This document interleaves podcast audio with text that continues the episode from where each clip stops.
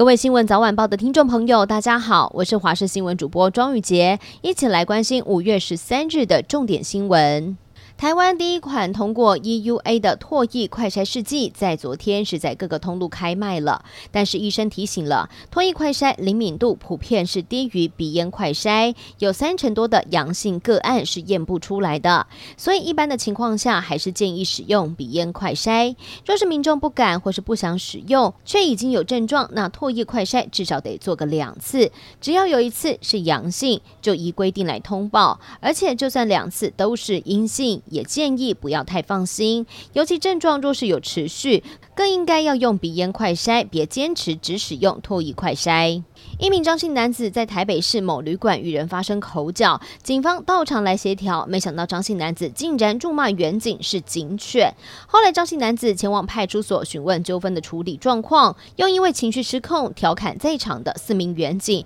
因此被依妨碍公务罪来移送。而台北地检署认定张姓男子侮辱公务员的市政明确，将他起诉，并且建请法院要分论并罚。北韩官方在昨天承认，对于新冠病毒的严防两年三个月确定破功，国内出现了奥密克戎的病例。最高领导人金正恩更是下达了全国封锁令。而今日北韩官方报告更是指出，其实从四月底，北韩的境内就出现了怪病，超过三十五万人发烧。而外界更预估，在医疗设备不足而且疫苗普及率不高的北韩，在这一波的疫情冲击之下，恐怕会有十六万人染疫身亡。美国总统拜登在这个礼拜即将要在白宫与东协国家领袖举行峰会，白宫也宣布要投入一点五亿美元，在气候、教育、海上安全跟公卫等四大领域合作。成果清单虽然只字都没有提到中国大陆，外界还是解读东南亚已经成为了美中竞争的战场。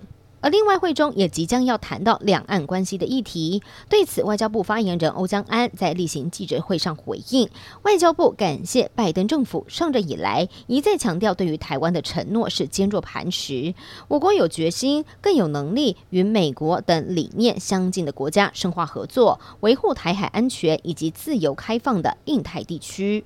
乌克兰遭到俄罗斯的军事入侵，也让中立国芬兰警铃大作。芬兰外交部长哈维斯托在星期四表示，芬兰政府将计划于周日发布第二份的白皮书，提议要加入北大西洋公约组织。这样的举动将有助于国会在下周一就此提议进行投票。而根据北约表示，入盟的审核批准程序将会费时四到十二个月。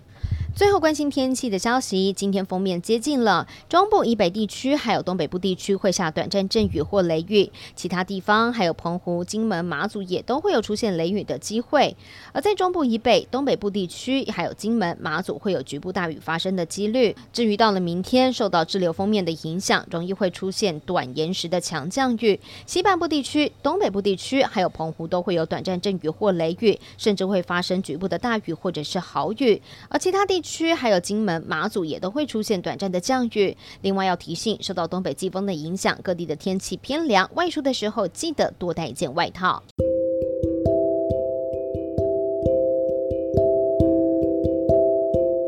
以上就是这一节的新闻内容，非常感谢您的收听，我们下次再会。